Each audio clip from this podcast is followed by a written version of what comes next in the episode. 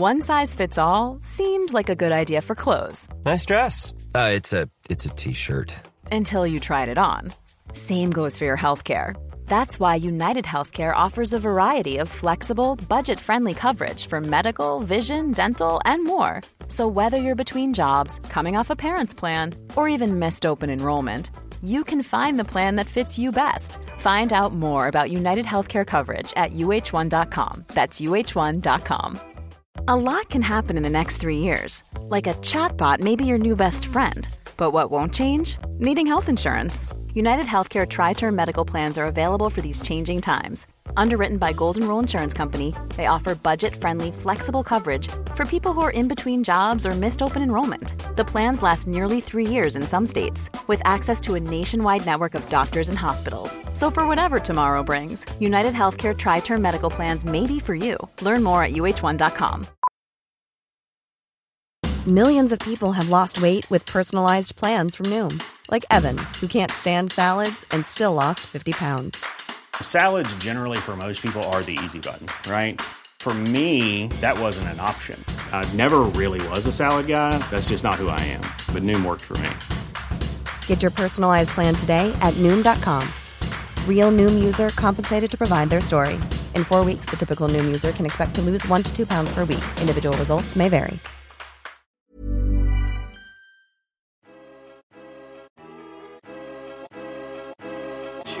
12 millions. Voilà le nombre de personnes qui aujourd'hui en France souffrent d'une pathologie mentale. Vous le saviez C'est 17% d'individus, de conjoints, de pères, de mères, de sœurs, de frères ou d'amis. C'est peut-être vous. On est tous concernés, de près ou de loin, par la maladie psychique. Et pourtant, dans les familles, dans les cercles d'amis et dans la société de manière générale, ce sujet est recouvert d'un voile, stigmatisé, parfois complètement éloigné de la réalité parce que la maladie psychique est une maladie comme une autre, j'ai décidé de lui consacrer un lieu de parole et d'échange unique. Derrière la schizophrénie ou encore la bipolarité, il y a aussi et surtout des tranches de vie belles à raconter. On marche sur la tête, c'est votre nouveau rendez-vous podcast qui brise les tabous sur la santé mentale. Allez, on y va? En 2007, Yannick Tresco s'est envoyé en opération militaire extérieure au Tchad en tant que pharmacien-chercheur pour l'armée. Il est malheureusement blessé par arme à feu lors d'un entraînement. Si son corps se remet bien de l'attaque, son esprit, lui, reste au Tchad. De retour en France auprès de sa famille, des cauchemars le réveillent en pleine nuit, quand ce n'est pas les insomnies qui l'empêchent de fermer les yeux. Angoisse et irritabilité sont devenus ses meilleurs amis. Il lui faudra 10 ans pour poser un nom sur ce mal qui l'empêche de mener une vie normale, le syndrome de stress post-traumatique. Grâce à un long suivi psychothérapeutique, grâce à l'aide de son entourage et grâce à son travail autour de la psychoéducation, Yannick va mieux aujourd'hui. Décidé à se servir de son expérience, il a depuis créé Resilize, un outil qui développe des solutions pour les victimes de stress post-traumatique comme lui. Je vous propose donc d'écouter l'histoire de Yannick, qui se déclinera exceptionnellement en deux épisodes, le deuxième étant consacré à son projet Resilize et aux solutions concrètes pour se faire aider. Bonne écoute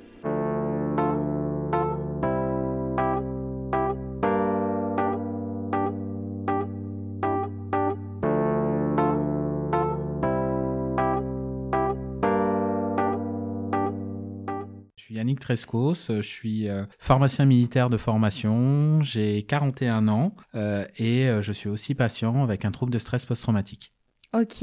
Est-ce que tu peux m'expliquer d'où tu viens, quelle a été ta formation, ton parcours jusqu'à maintenant? Alors jusqu'à maintenant, alors mon parcours, je suis rentré euh, après le, le, baccalauréat, je suis rentré à l'école du service de santé des armées euh, de Lyon en tant que pharmacien militaire. Donc j'ai suivi en fait mon cursus de pharmacien à la faculté de, de pharmacie de Lyon et euh, en parallèle de ça, bah, tous les enseignements militaires. À la fin de mon cursus euh, universitaire, on a une dernière année euh, sur Paris, à l'école du Val-de-Grâce, une, année d'application, et ensuite j'ai eu un premier poste en tant que responsable de toute la logistique des produits de santé à destination des militaires en France ou à l'étranger. Durant en fait ce premier poste, je suis parti deux fois en opération extérieure, donc une fois en 2007 au Tchad pendant quatre mois et une fois en 2010 euh, en Afghanistan.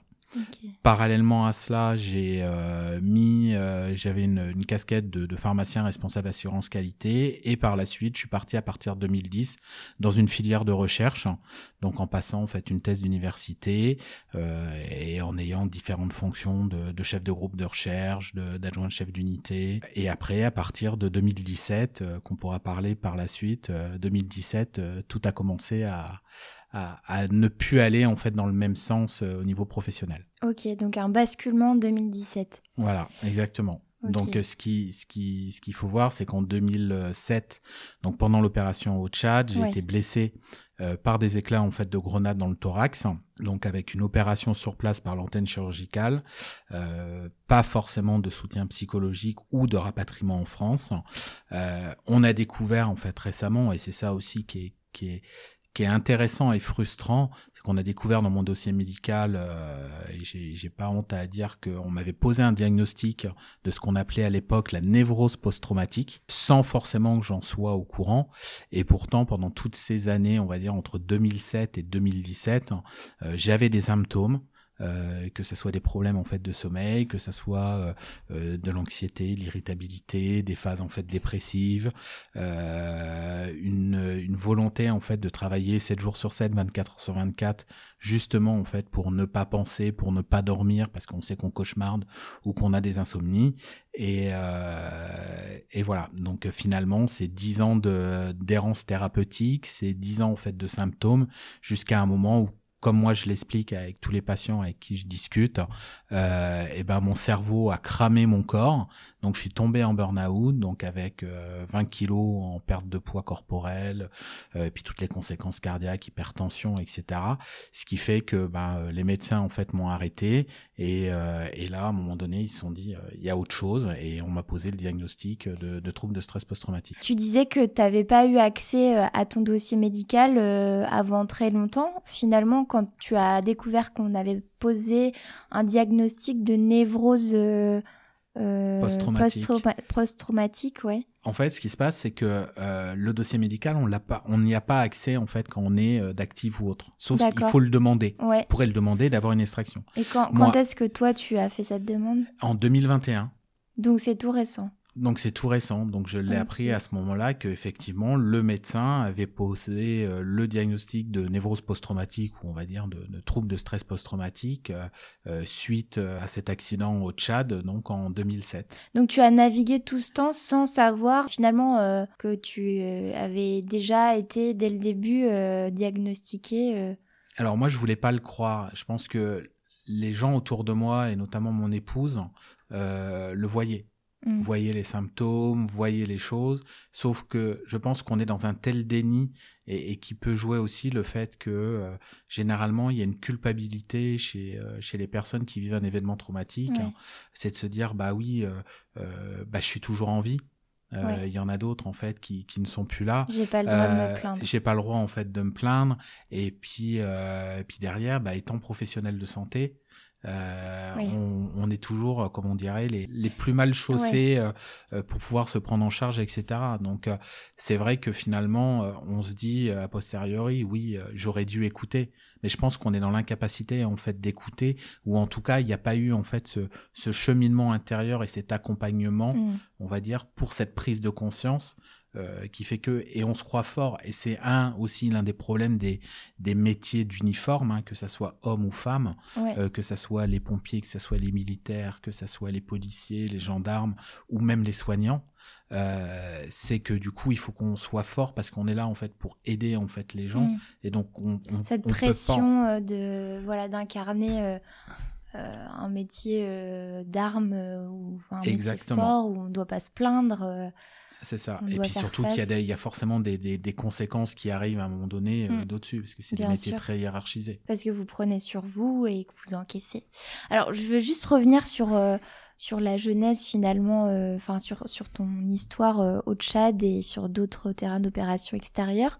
toi, tu as été envoyé en tant que pharmacien, c'est ça? Quelles étaient tes missions principal. Et est-ce que tu peux nous expliquer voilà tes, les souvenirs autour de cette blessure, enfin comment ça s'est déroulé en fait? Un pharmacien en fait militaire quand il est projeté en opération extérieure, il occupe en fait deux fonctions. Il occupe en fait une fonction de de conseiller pharmaceutique auprès du commandement santé au niveau du théâtre d'opération extérieure. Hein. D'accord. Euh, donc euh, à l'heure actuelle, il y, en a toujours euh, au Mali, il y a un pharmacien.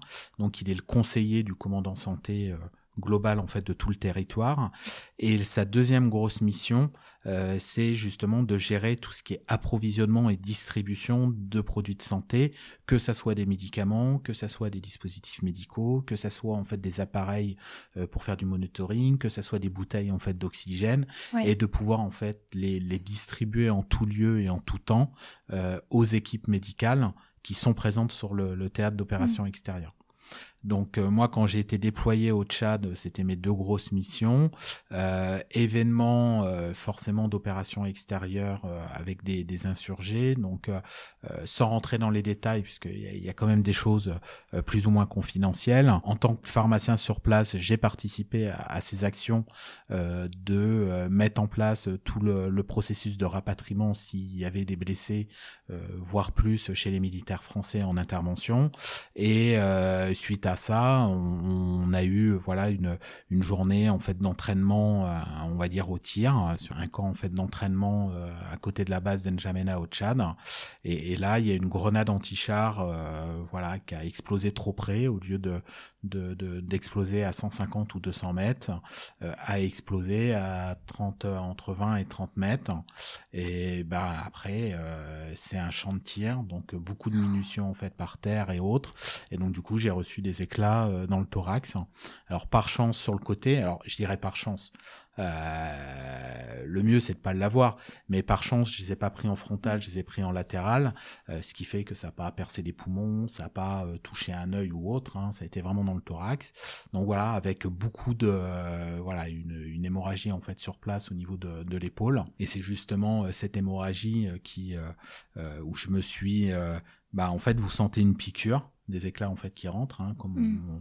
et la seule sensation et le souvenir qui m'a marqué et qui m'a et je vais utiliser le terme traumatisé et qui revient dans les cauchemars ou qui est revenu dans les cauchemars, c'est l'image en fait du sang, c'est l'image en fait du du du voilà du t-shirt euh, vert kaki de militaire euh, qui est passé à un rouge en fait très foncé et euh, voilà ça imprègne. Par chance il y avait un médecin sur place donc voilà prise ah, en charge en fait. Des frissons d'entendre cette histoire.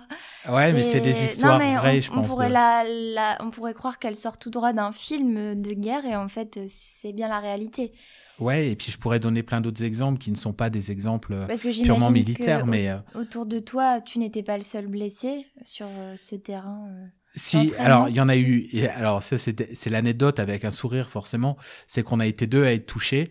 Euh, moi j'ai pris en fait dans le thorax et euh, donc du coup avec euh, perte de sang etc. La deuxième et je suis pas tombé dans les pommes, hein, donc je me suis pas évanoui en fait ni rien. Et la deuxième personne qui a pris un éclat dans le tibia de manière euh, voilà très superficielle etc. Euh, la personne est tombée, tombée, tombée dans, les pommes. donc ça c'est voilà c'est la petite touche en fait d'humour qui voilà qui, qui rajoute du du sens. Mais euh, non, non, c'est pas sorti en fait d'un film, c'est euh, la vraie, euh, la vraie histoire qui arrive à d'autres, d'autres personnes. Donc, bah voilà, pour continuer, l'hélicoptère en fait est arrivé, bah, médecin en fait brancard me met en fait dans l'hélicoptère, ramené à l'antenne chirurgicale d'Enjamena où je suis en fait pharmacien mm. déployé. forcément, c'est aussi branle-bas de combat parce que bah, dès qu'il y a un professionnel de santé bah, du service de santé des armées qui est blessé, euh, forcément ça affecte, on va dire, les confrères euh, médicaux, etc.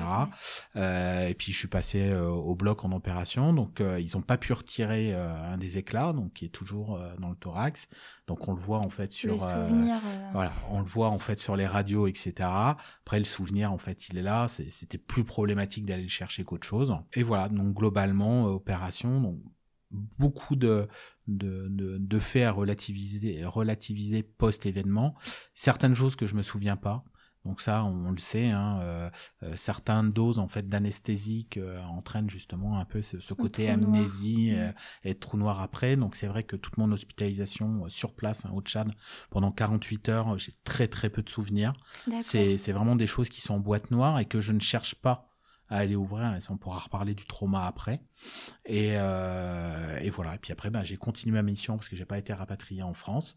Et, euh, et une fois euh, rentré en France, bah, c'est là où, euh, en théorie, bah, en théorie, ça a été marqué que j'avais un diagnostic de névrose post-traumatique que je ne savais pas. J'avais tous les symptômes et voilà. Et je suis quand même reparti en 2010 en Afghanistan. Et là, euh, c'est pour ça que moi, mon trauma, et comme dit euh, ma psychiatre militaire, bah, je suis dans un trauma complexe, un PTSD, comme on dit, un PTSD complexe, hein, pour post-traumatic stress disorder complexe, parce que il y a eu des faits aussi en Afghanistan et qui sont à l'heure actuelle en boîte noire. Euh, c'est-à-dire que très peu de choses en fait ressortent. À la surface. Euh, à la surface. On va pas les travailler avec la thérapie parce qu'ils m'handicapent pas euh, au quotidien. C'est euh, des événements, oui, traumatogènes, comme j'ai eu, où j'ai été victime. et on pourra reparler des témoins après. Et, euh, et l'autre côté, euh, et ben on rajoute d'autres événements de vie ou d'autres événements en fait traumatiques, ce qui fait qu'il y, y, a quand même une superposition de ces événements qui fait par couche, euh, comme on dit, euh, certains disent en fait par mille feuilles, euh, et que c'est assez dur à traiter en thérapie. Ouais, c'est un peu la poupée russe, tu découvres au fur et à mesure. Alors toi, tu vis avec cette épée de Damoclès au-dessus de la tête, ou tu sais que maintenant, grâce, enfin on va en parler un peu après de la thérapie. Euh, de comment tu as été pris en charge psychologiquement par la suite, mais euh, est-ce que tu crains qu'il y ait des résurgences de d'événements, euh, enfin de manifestations traumatiques qui puissent arriver par le futur ou c'est quelque chose qui aujourd'hui avec lequel tu es en paix Alors, j'irai pas alors moi, je vais dire que je suis totalement en paix parce que je pense que le, la prise en charge, la prise de conscience, la prise en soin, la prise de conscience, euh, tout ce que j'ai pu travailler et tout ce qu'on a pu m'aider en fait sur le sur le trauma, sur le stress post-traumatique, fait que derrière je je vis pas avec une épée au-dessus de la tête. D'accord. C'est-à-dire que euh, ça serait être d'un côté euh, très fataliste et très pessimiste. Euh, et je pense qu'il faut adorer la vie et, et comme je dis, il faut apprendre à cohabiter avec ces symptômes. Mm à, cohabiter et savoir faire ce qui, euh, ce qu'on a besoin de faire, savoir en fait se stopper, se comprendre, développer en fait d'autres capacités qu'on n'avait pas avant euh, et, et d'arriver alors sur des termes que j'aime pas du tout, euh, qui a été euh, très gavaudé avec le, la pandémie du Covid, hein, c'est sur la résilience parce que c'était un terme.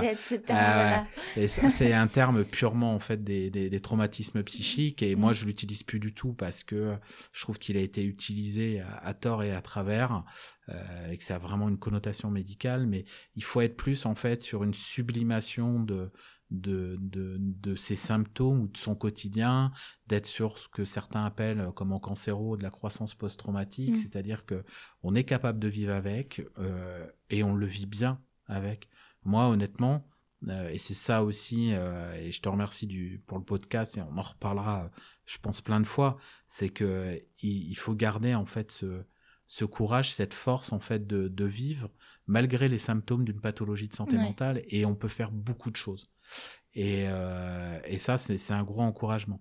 Il y a une chose en fait que j'ai oublié de dire et que je, je vais rajouter là, c'est que finalement sur mon événement du Tchad et, c'est typiquement dans le dans le trouble de stress post-traumatique, il n'y a pas que la victime qui peut être touchée euh, par un trouble de stress post-traumatique. C'est hyper important de le mentionner. Enfin, j'anticipe ce que tu vas dire, mais j'imagine la place des aidants, la place de, de l'entourage. Exactement. Euh, typiquement, ma conjointe, euh, j'ai été blessée.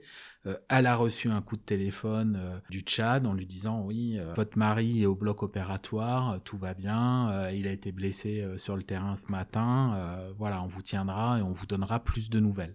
Mm. Donc déjà, vous êtes parti euh, plusieurs mois en opération extérieure, votre famille ou votre conjoint reste en France, vous recevez un coup de téléphone, ça, c'est aussi un événement en fait traumatique. Et elle, elle en garde, euh, elle en garde en fait des traces. Alors certainement moins poussées euh, en termes de symptômes ou autres que, que moi j'ai pu avoir ou que j'ai encore.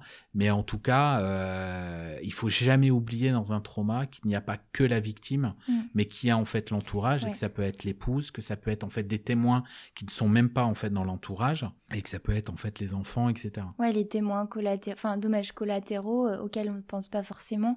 Mais effectivement, euh, on ne pense pas à la puissance de l'annonce, qu'elle soit euh, l'annonce d'un accident, d'un d'un décès, euh, d'un événement euh, traumatique quel qu'il soit.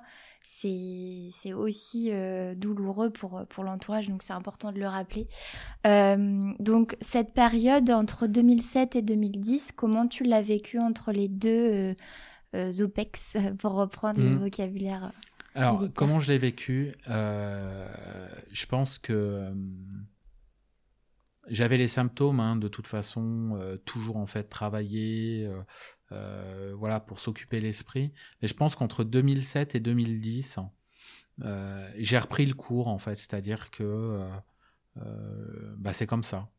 Voilà. Oui, Et, euh, et après, je me, tu vois, j'irai pas forcément sur ce sujet-là parce que c'est, c'est, pas une période que euh, euh, je garde en souvenir en fait ou que je raconte. C'est-à-dire que j'ai appris avec le, le, le trauma à, à dépasser, se dire euh, ouais il y a eu tel événement et toi tu rumines en fait derrière ou tu vas vraiment l'ancrer dans ta mémoire. Voilà, il s'est passé telle et telle chose. Mhm. Voilà. Et, euh, et j'ai appris à, à essayer, en fait, je dirais pas d'effacer de ma mémoire, hein, mais de ne pas prêter attention à certaines périodes. oui. Euh, donc, euh, typiquement, euh, des périodes qui sont euh, très dures et très douloureuses. J'essaye, j'essaye même pas d'y penser, c'est-à-dire que je j'avance en fait et je vois plus loin, c'est-à-dire que je ne regarde plus en fait en arrière. Mm. C'est ça, c'est-à-dire que maintenant je regarde en fait le ce qui arrive dans la semaine, ce qui va se passer dans un an, dans deux ans, comment je me projette en fait sur les choses, reprendre en fait une joie de vivre, Mm. mais pas repenser en fait sur les choses du passé. Donc euh, pour toi, quand est-ce que les premiers vrais symptômes handicapants se sont manifestés? Ah, je pense que c'est à partir de, de après le après l'Afghanistan. D'accord. Voilà, parce l'Afghanistan, euh, il y a eu euh, d'autres événements aussi, il y a eu d'autres choses, euh, théâtre euh, très dur. hein. Je pense que s'il y a des militaires qui nous écoutent, forcément, ils comprendront en fait ces, ces choses-là. Je pense que c'est à partir de ce moment-là que là, je me suis vraiment mis en fait dans une à développer en fait des mécanismes de défense.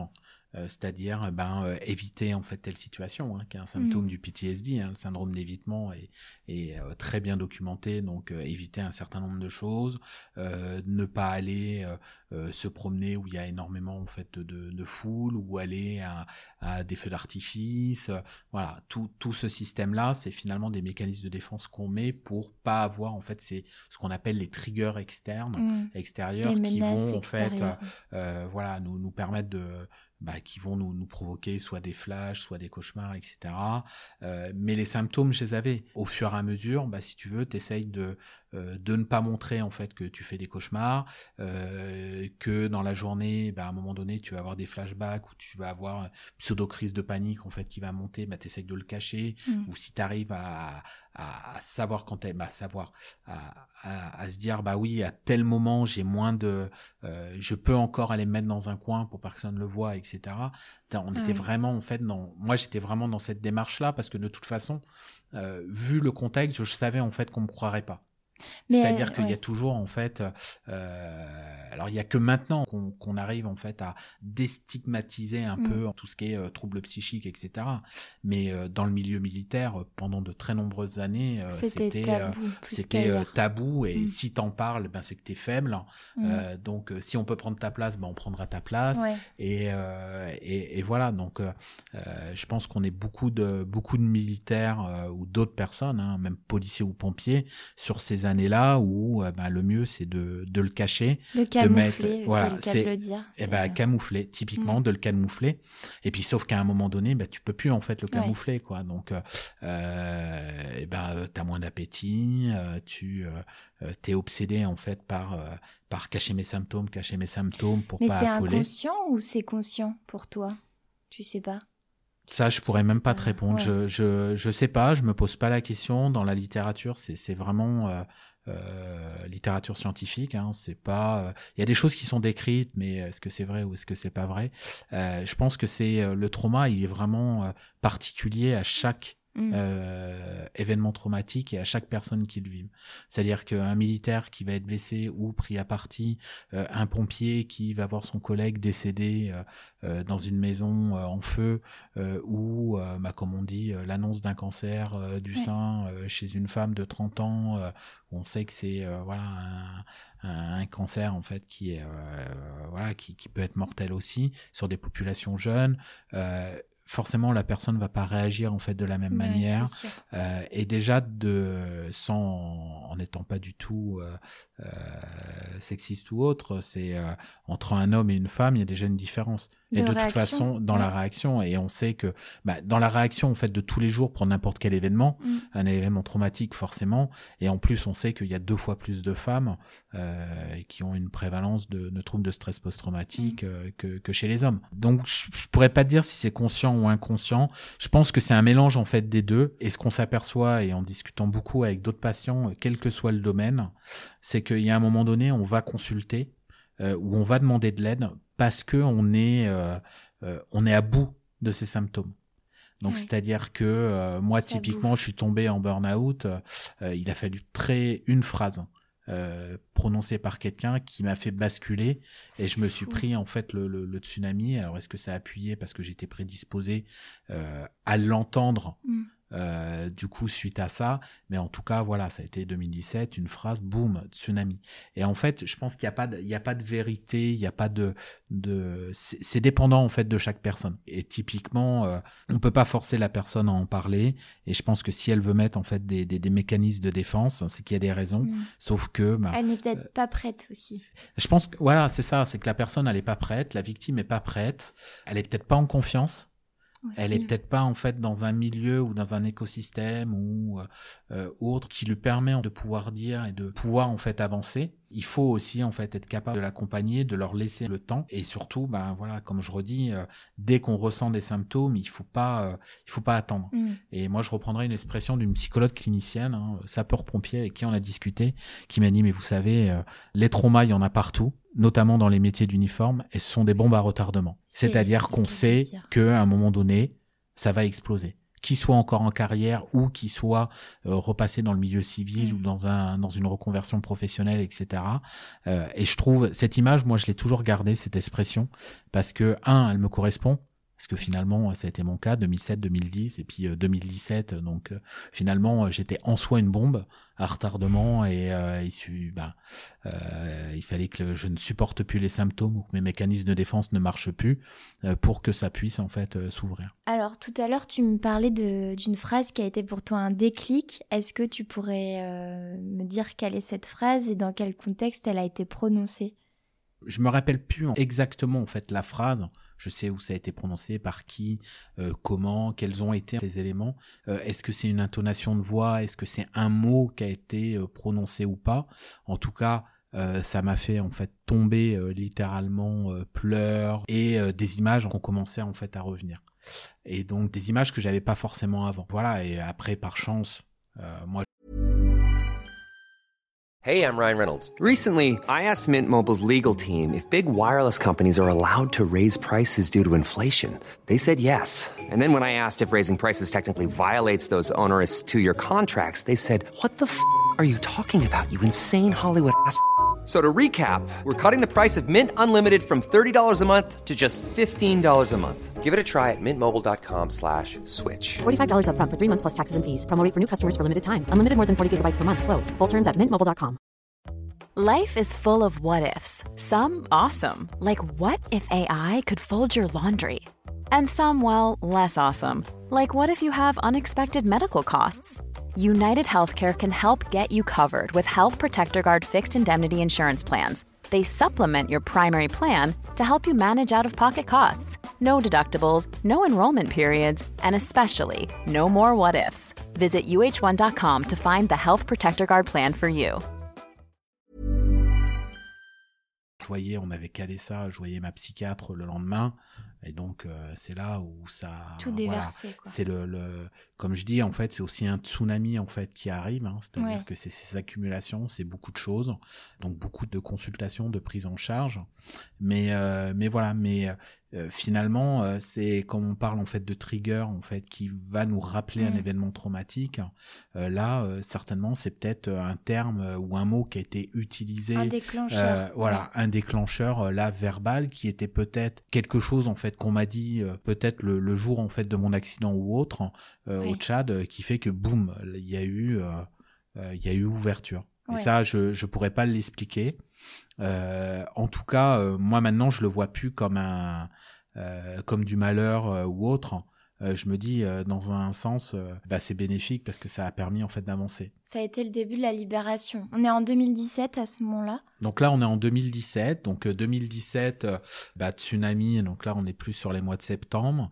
Six mois en fait de prise en charge, je, lourde en termes de traitement, en termes de bah, de psychothérapie, euh, thérapie cognitivo-comportementale, thérapie par l'écriture, plus bah, beaucoup de médicaments, antidépresseurs, anxiolytiques, euh, antipsychotiques. Euh, donc ce qui, est, ce qui est assez bizarre aussi pour un pharmacien, c'est de se dire, euh, je suis en train de de, de, de prendre énormément de médicaments On sait ce avec qu'on aussi prend. ouais. voilà, on sait ce qu'on prend, on sait en fait les dépendances qu'on a. Euh, moi, l'anxiolytique, c'était des benzodiazépines, donc euh, forcément, on sait qu'il y a une, il y a une grosse dépendance en fait derrière sur ces traitements-là. Et puis, euh, mais par contre, finalement, on est obligé de les prendre pour se stabiliser, etc. Même si on pourrait envisager d'autres choses. Et puis, euh, puis voilà. Puis thérapie a suivi. Donc, euh, puis après, bah, vous vous êtes mis en fait en congé longue durée pour euh, pour maladie professionnelle. Vous avez toujours en fait dans le milieu militaire ou autre euh, devoir euh, monter des, des procédures administratives pour faire reconnaître euh, la maladie en fait professionnelle, etc. Et voilà. Mais finalement, euh, je me dis euh, oui, ça a été des moments euh, très difficiles. Donc personnellement, en couple, en famille. C'est-à-dire que bah, être capable de comprendre effectivement euh, mes filles, bah compliqué. Pourquoi papa il s'énerve? Ouais. euh, Pourquoi papa il veut pas faire ça? Pourquoi papa euh, euh, voilà donc c'est c'est toujours euh, euh, de l'incompréhension et puis on s'isole en fait beaucoup. hein. on a une tendance parce qu'on sait qu'on fait du mal autour de nous. Donc en fait, on a une tendance à vouloir en fait s'isoler. La chance que j'ai, c'est que mon épouse et euh, mes filles, ça nous a soudés encore plus. Donc euh, mon épouse infirmière, bah, Naïg, euh, infirmière, qui bah, du coup est devenue ma père aidante, avec vraiment une connotation aussi en fait santé, à, Mm. à pousser entre guillemets le patient. euh, qui, qui était moi, euh, à faire, à se bouger, sort du canapé, euh, euh, va faire des travaux dehors parce que c'est vrai qu'on avait construit, on a fait construire notre maison, donc il y avait beaucoup de travaux à faire. Donc et moi je suis très manuel, donc elle me dit bah va faire des travaux. Bon après on n'a juste pas la limite de se dire bah je vais arrêter de faire des travaux. J'étais capable d'enchaîner euh, 8 heures, 9 heures ou 10 heures à faire du béton ou autre. Mais je pense que ça a été une, ça a été un- une aide indispensable, une aide euh, qui m'a vraiment fait passer au-dessus euh, de, de ça et d'être vraiment dans un complément en, en- en thérapie. C'est-à-dire que c'est bien beau de prendre des médicaments qui vous assomment, de faire de la psychothérapie euh, chez un psychologue clinicien ou chez le psychiatre tous les 15 jours et de rien faire d'autre de votre À vie à côté. Ouais. Et euh, le fait de faire eh ben, des activités manuelles, donc euh, moi typiquement euh, faire des travaux, du béton, des chapes de ciment, bah c'est moi je pourrais le comparer comme de l'art thérapie. C'est un euh, échappatoire, voilà. quel qu'il soit. bah, c'est un échappatoire et puis bah, c'est aussi vous vous concentrez en fait sur d'autres choses. Tu euh, euh, voilà, on sait que l'art thérapie marche bien sur les troubles les troubles psychiques, donc ça marche très bien aussi Mm. euh, euh, chez le, le, le trauma. Euh, et puis euh, et puis derrière, euh, et ben c'est ce mélange là qui fait que bah vous restez tu restes pas dans un canapé Mm. ou dans ton lit, dans le noir, euh, Le à pas sortir, vicieux, à pas te Mm. doucher, à, à, à pas faire. C'est ce soutien-là en fait qui est Mm. indispensable dans le trauma. Et puis après, ben euh, les choses en fait ont suivi, euh, les prises en charge, les succès. Entre guillemets, hein, c'est-à-dire euh, de dire bah oui effectivement on m'a reconnu en pathologie euh, professionnelle avec imputabilité de service, euh, avec bah, du coup des expertises aussi qui s'enchaînent derrière euh, pour eh ben, euh, tout ce qui est pension militaire d'invalidité, etc. Donc c'est c'est aussi des choses où on doit toujours discuter et, Ouais. et euh, reparler combat, en fait euh, de tous les symptômes, etc. Donc euh, donc voilà, donc le combat en fait euh, continue tout le temps. Et moi j'ai pas voulu bosser les bras, c'est-à-dire que je pense que ça c'est mon mon côté scientifique qui est ressorti euh, et de chercheur, c'est de se dire euh, ok, euh, j'ai des flashbacks, j'ai des problèmes de cauchemar, j'ai une, une phase assez courte hein, par rapport à d'autres patients, mais de, de dissociation, donc c'est-à-dire vraiment d'être déréalisé par rapport en fait à son corps et, autres, donc c'est-à-dire en fait de, moi je me voyais spectateur dans ma, bah, c'est même pas dans ma tête, c'est-à-dire que là, je pourrais très bien me bloquer euh, maintenant quand, quand, je faisais la dissociation et de tout l'extérieur autour de moi, c'est euh, l'univers en fait du Tchad et de me voir en fait allongé en fait par terre et de se voir comme un spectateur. Et ça, j'ai eu euh, sur les, les, les, premiers premiers mois de la prise en charge, j'ai eu en fait ces choses-là qui sont passées, qu'on a discuté, qu'on a voilà essayé de traiter. Et c'est vrai que par chance, ça a été transitoire. Euh, chez moi. Mais euh, d'expérimenter ça quand on est professionnel de santé, euh, scientifique et de se dire qu'est-ce qui, se passe quoi. Et donc je me suis mis très vite à dire ok il faut que je reprenne à comprendre qu'est-ce que le trouble de stress post-traumatique, mm. quels sont ses symptômes et qu'est-ce qu'on peut mettre en place pour les comment pour euh, bah, pour les contrer, pour les soulager, pour euh, vivre en fait avec, pour cohabiter mm. avec, etc. Et, euh, et comme on le sait, hein, c'est vrai qu'on n'en a pas parlé, mais les troubles de stress post-traumatique, c'est plusieurs symptômes en fait qui sont associés. Généralement, le patient à 60%, il a un état dépressif ou anxio-dépressif, il fait des cauchemars, il a des flashbacks, il a d'hypervigilance, il peut avoir une tendance aux addictions, drogue ou alcool. Donc en fait, on est vraiment sur beaucoup de symptômes qui s'en mêlent les uns avec les autres et et moi, j'avais besoin de comprendre. Ou c'est là où, je me suis dit, ok, maintenant on y va, on regarde et on essaye de reprendre une vie, tout en comprenant mes symptômes, qui étaient en fait finalement mon objectif thérapeutique. Avec ma psychiatre, elle m'a dit, bah, puisque tu poses beaucoup de questions, alors relation est un peu biaisée parce que c'est euh, une psychiatre militaire que je connais en fait d'école, mmh. donc on a toujours gardé en fait notre positionnement euh, euh, médecin patient, donc vouvoiement, etc. Il y avait des barrières quand même bien. On a toujours gardé en fait ça, donc ça c'était très bien. Alors que quand on était en école euh, de santé militaire euh, à Lyon, on se tutoyait et, voilà. Mm. Mais là on a gardé en fait ce relationnel euh, patient-médecin. Et elle m'a dit, bah, t'as qu'à chercher, euh, t'as qu'à regarder en fait comment ça marche. Et voilà, bah, ça c'est ton programme, euh, euh, finalement, c'est ton objectif ou ton programme thérapeutique. En gros, c'est de la psychoéducation. C'est ce que j'allais dire. En fait, tu as anticipé ma question. Pour toi, la psychoéducation, ça tient une part euh, non négligeable dans le, la reconstruction d'un individu qui a des troubles psychiques? Exactement. Mais moi, euh, euh, alors ça, euh, moi, ce terme-là, psychoéducation, j'en avais pas trop entendu parler avant. Mm. elle me dit, oh, c'est ton programme thérapeutique, voilà, tu fais tes exercices, tu regardes ce qu'il y a, tu te documentes, essayes de comprendre. donc, elle raccrochait ça aussi avec tout ce qui était CC, thérapie comporte, cognitivo-comportementale.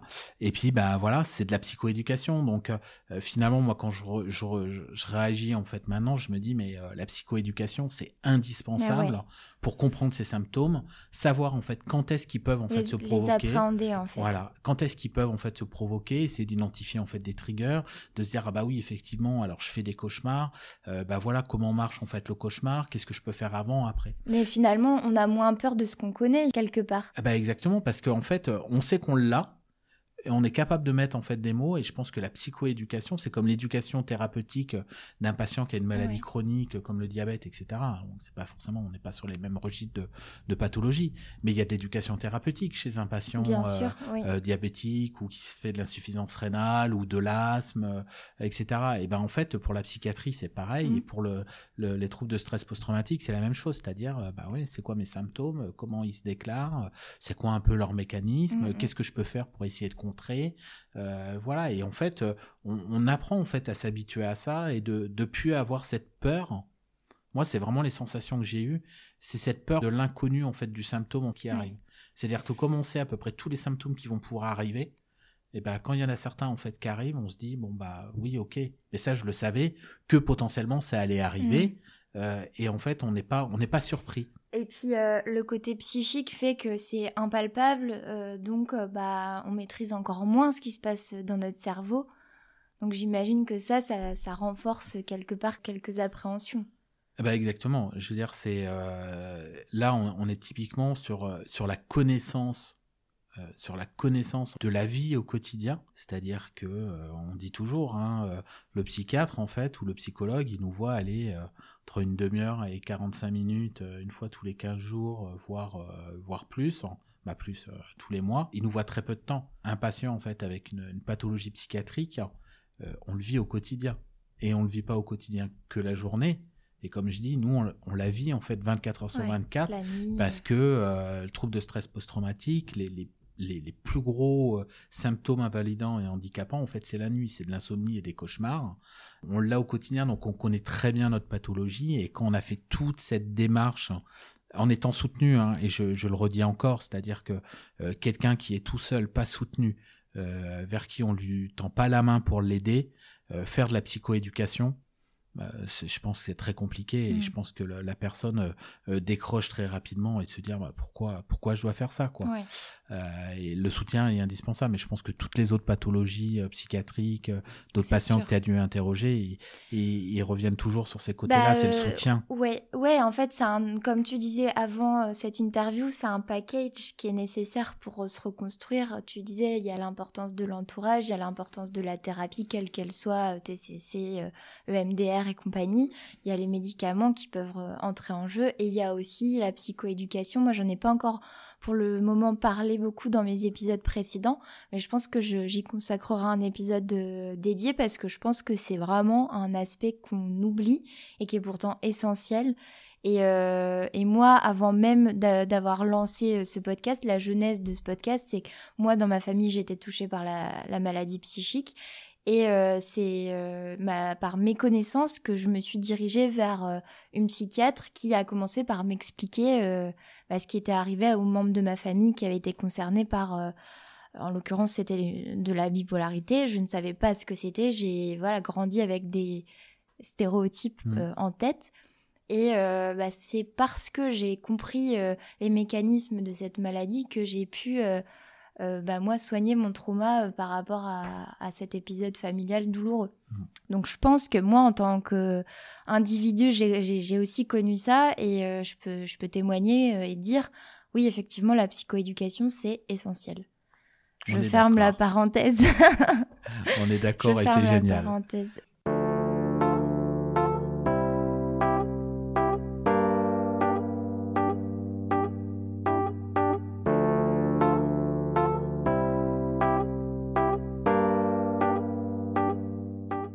Tu l'as dit, il y a plein de, de troubles de stress post-traumatique différents.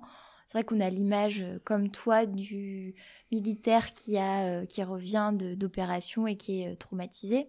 Mais il n'y a pas que ce type de, de manifestation du trouble post-trauma- post-traumatique, je l'ai bien dit, du stress post-traumatique. Ce qui- ce qu'il faut voir en fait, c'est pas des troubles, c'est que euh, il y a plusieurs types d'événements traumatogènes qui peuvent, je mets des guillemets, conduire à un trouble de stress post-traumatique. Et ce qu'il faut comprendre, c'est aussi la genèse en fait de ce trouble-là. C'est-à-dire que vous allez vivre un événement traumatique, un événement traumatogène. Dans les 24 à 48 premières heures, ce qu'on peut comprendre, je donnerai des exemples après, euh, il y a une phase en fait de sidération, il y a une phase d'images en fait qui reviennent euh, de, de cet événement, hein, qui peut être un accident de voiture ou autre, euh, et du stress en fait qui est associé, de la fatigue, etc.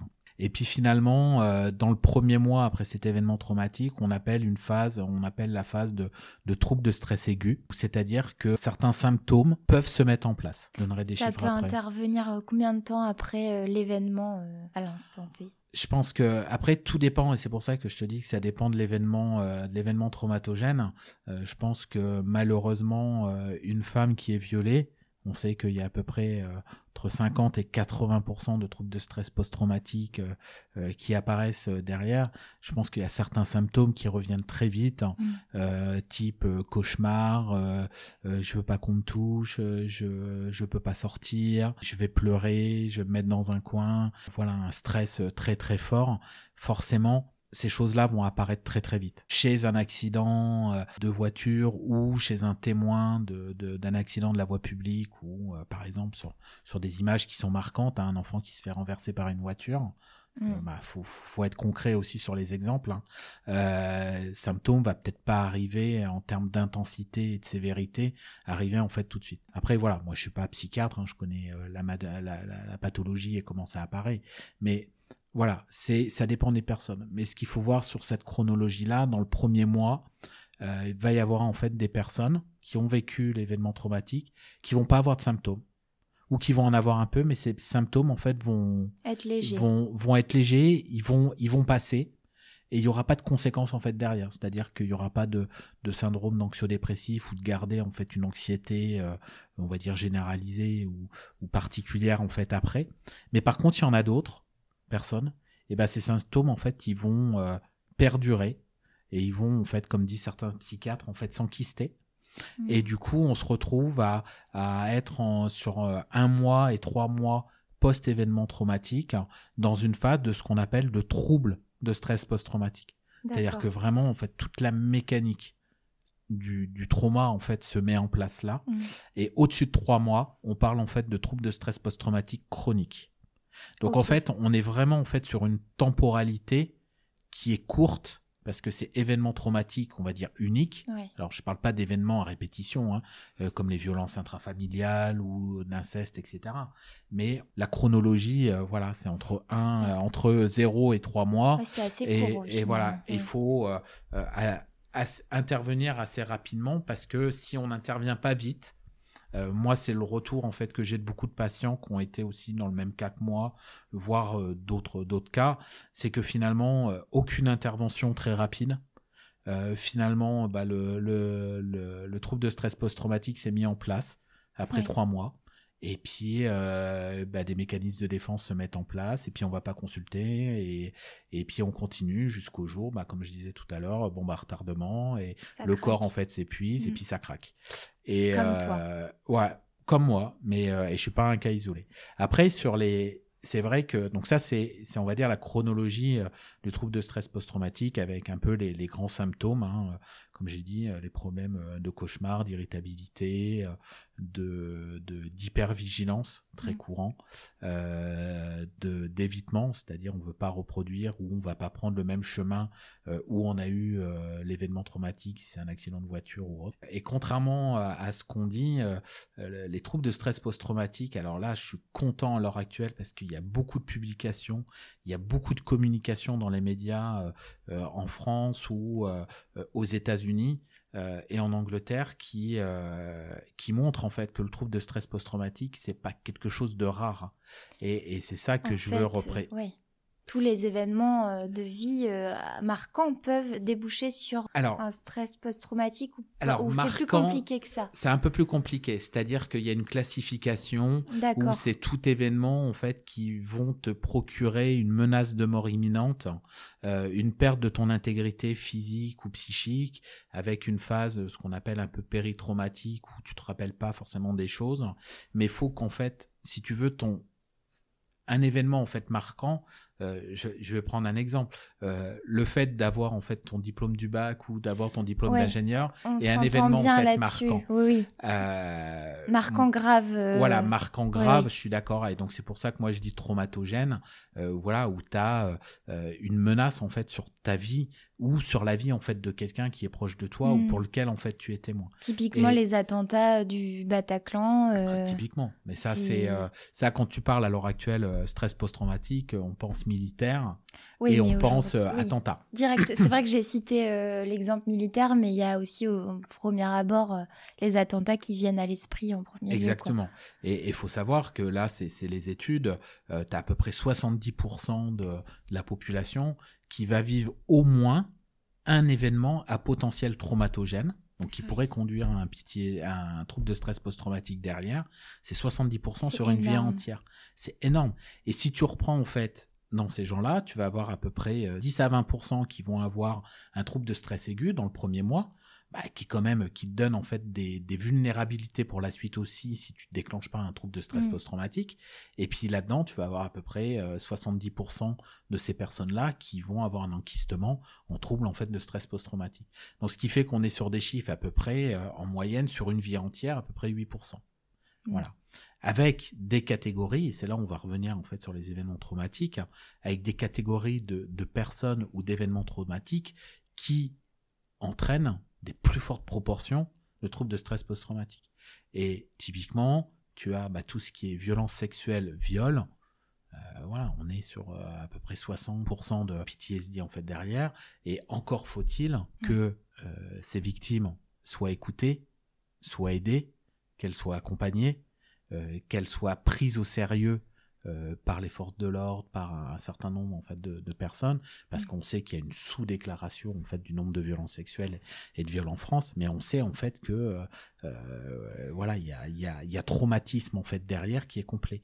Tout ce qui est catastrophe naturelle, catastrophe en fait industrielle, euh, les humanitaires, tout ce qui va être conflit armé, Mhm. les populations. Ce qui se passe en Ukraine à l'heure actuelle, c'est pas de dire en fait que c'est que les militaires en fait qui sont ukrainiens en fait qui sont touchés et qui peuvent être touchés par un trouble de stress post-traumatique, mais aussi c'est toutes les populations euh, qui vivent sous la menace en fait des bombes en permanence et qui savent qu'ils ont bah, justement euh, euh, cette menace de mort qui pèse continuellement euh, en fait euh, sur eux. Euh, et puis après, bah, tu vas avoir d'autres catégories qui sont bah, les accidents de voiture, qui vont être en fait l'annonce d'une pathologie grave, l'annonce d'un cancer. Je veux dire, quand on fait l'annonce en fait d'un cancer où on sait qu'on a 20% euh, possible en fait de guérison, euh, bah, finalement on sait qu'on a euh, cette menace de mort. Euh, tout ce qui touche à la périnatalité au niveau en fait de, de, de la santé de la femme, euh, au niveau de l'accouchement, un accouchement vécu traumatiquement ou traumatique, les césariennes en urgence, les prématurés, bah, on Ouais. est à entre 10 et 20%. Euh, plus on va creuser en fait dans le, dans le traumatisme psychique, où on se dit que tout le monde peut être Ah ouais, confronté en fait à, à ce traumatisme, à, à ces troubles de stress post-traumatique ou à cet événement traumatogène, Mm. et que finalement euh, on le considère pas à l'heure actuelle euh, assez. Mais c'est fou ce que tu dis parce qu'il y a pas plus tard que cette semaine, j'ai écouté un, un épisode de podcast de Transfert. C'était un épisode sur justement une jeune maman qui a eu un accouchement euh, traumatisant et qui a développé une sorte de dépression postpartum euh, très très forte et qui en fait était déclenchée par euh, le trauma euh, lié à son accouchement, une césarienne en urgence. Et en fait, c'était pas vraiment une dépression du postpartum, mais un trouble du stress post-traumatique, mais qu'elle n'a su que euh, des mois après, en fait. euh, alors, je te vois sourire. Ah ouais, je, je, alors, je précise juste, hein, j'étais pas au courant.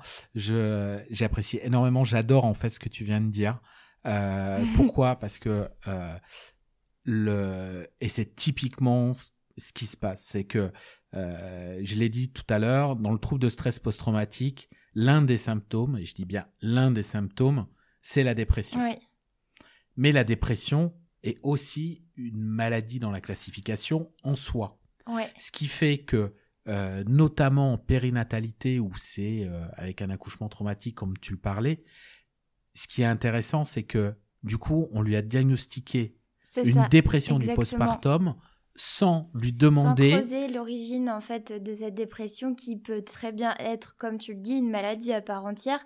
Là, pour le coup, elle, c'était la dépression était un des symptômes de son stress euh, post-traumatique. Et, euh, et ça, c'est euh, c'est super que tu le dises et que on l'entende. Euh, c'est que derrière, forcément, si on ne traite que la dépression. C'est pas convaincu en côté, fait en que fait. on traite en fait son trouble de stress post-traumatique. C'est comme, moi je fais le, le parallèle sur ça parce que c'est c'est très parlant. Euh, Quelqu'un en fait qui a des addictions à l'alcool ou à des drogues, dans 60-70% des cas, c'est parce qu'il y a un trouble de stress post-traumatique. Mais en fait, euh, j'en viens te poser la question de, enfin, de demander si euh, la plupart du temps, quand on va consulter un psy, euh, psychiatre ou psychologue, il y a quand même souvent derrière un, un trauma, en fait, quel Mhm. qu'il soit. Pas forcément, hein, je, je caricature, mais il y a souvent dans la petite enfance ou même dans, dans l'âge adulte des événements, encore une fois, marquants, graves, qui peuvent plus ou moins dévier notre trajectoire et faire en sorte que ça a un impact sur notre psyché. Exactement. coup, euh, Mais exactement. Et, et c'est là où je pense qu'il y, a un- il y a un diagnostic différentiel à faire au départ. Euh, Est-ce que c'est euh, juste la pathologie en fait qui est arrivée? On le voit aussi sur les troubles du comportement alimentaire. Mm. Troubles du comportement alimentaire, il y en a une bonne partie et qui est due en fait à un trauma de l'enfance qui bah, malheureusement est, est très peu pris en charge très peu pris en soin ou détectés euh, à l'heure actuelle. Euh, et si on traite pas le traumatisme, euh, traiter juste en fait le trouble du comportement alimentaire ou que l'addiction, C'est un Euh, coup les- d'épée dans l'eau. en voilà, c'est un coup parce qu'en fait, il y aura une rechute en fait derrière. Et ça, c'est la communauté scientifique l'a très bien démontré depuis plusieurs années, Mm. euh, notamment chez euh, en addictologie. Bah, il faut traiter d'abord le trauma. Et si il y a addicto euh, derrière, et ben on traite ça. Mais il faut pas faire l'inverse parce que de toute façon, il va rechuter. Ouais. Donc, euh, donc voilà. Donc euh, j'aime beaucoup l'exemple en fait que tu as pris, mais qui montre bien que il faut euh, systématiquement euh, euh, essayer de d'aller creuser pourquoi il y a telle en fait pathologie, il y a tel symptôme en fait qui est apparu et d'être sûr en fait qu'il n'y a pas un événement traumatique euh, Mm, mm. euh, qui est présent. Voilà, c'est la fin de l'épisode numéro 17, enregistré avec Yannick Trescos. J'espère qu'il vous a plu. Si c'est le cas, ne raccrochez pas si vite. Rendez-vous dans 15 jours avec la suite logique de cette histoire, la naissance du projet Resilize mené par Yannick Trescos et toute son équipe. Portez-vous bien d'ici la prochaine séance. À bientôt!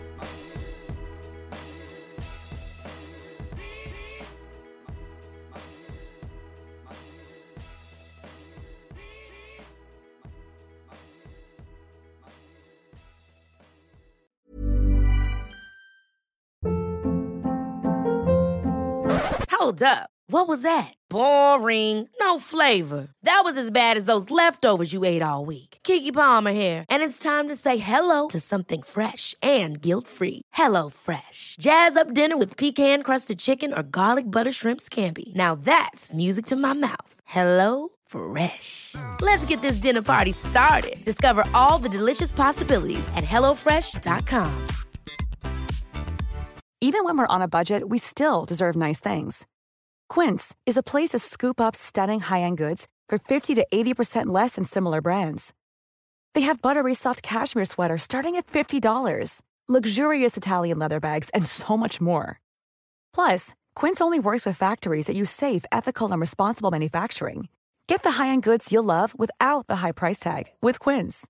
Go to quince.com slash style for free shipping and 365-day returns. Mom deserves the best, and there's no better place to shop for Mother's Day than Whole Foods Market. They're your destination for unbeatable savings, from premium gifts to show-stopping flowers and irresistible desserts. Start by saving 33% with Prime on all body care and candles. Then get a 15-stem bunch of tulips for just $9.99 each with Prime. Round out Mom's menu with festive rosé, irresistible berry chantilly cake, and more special treats. Come celebrate Mother's Day at Whole Foods Market.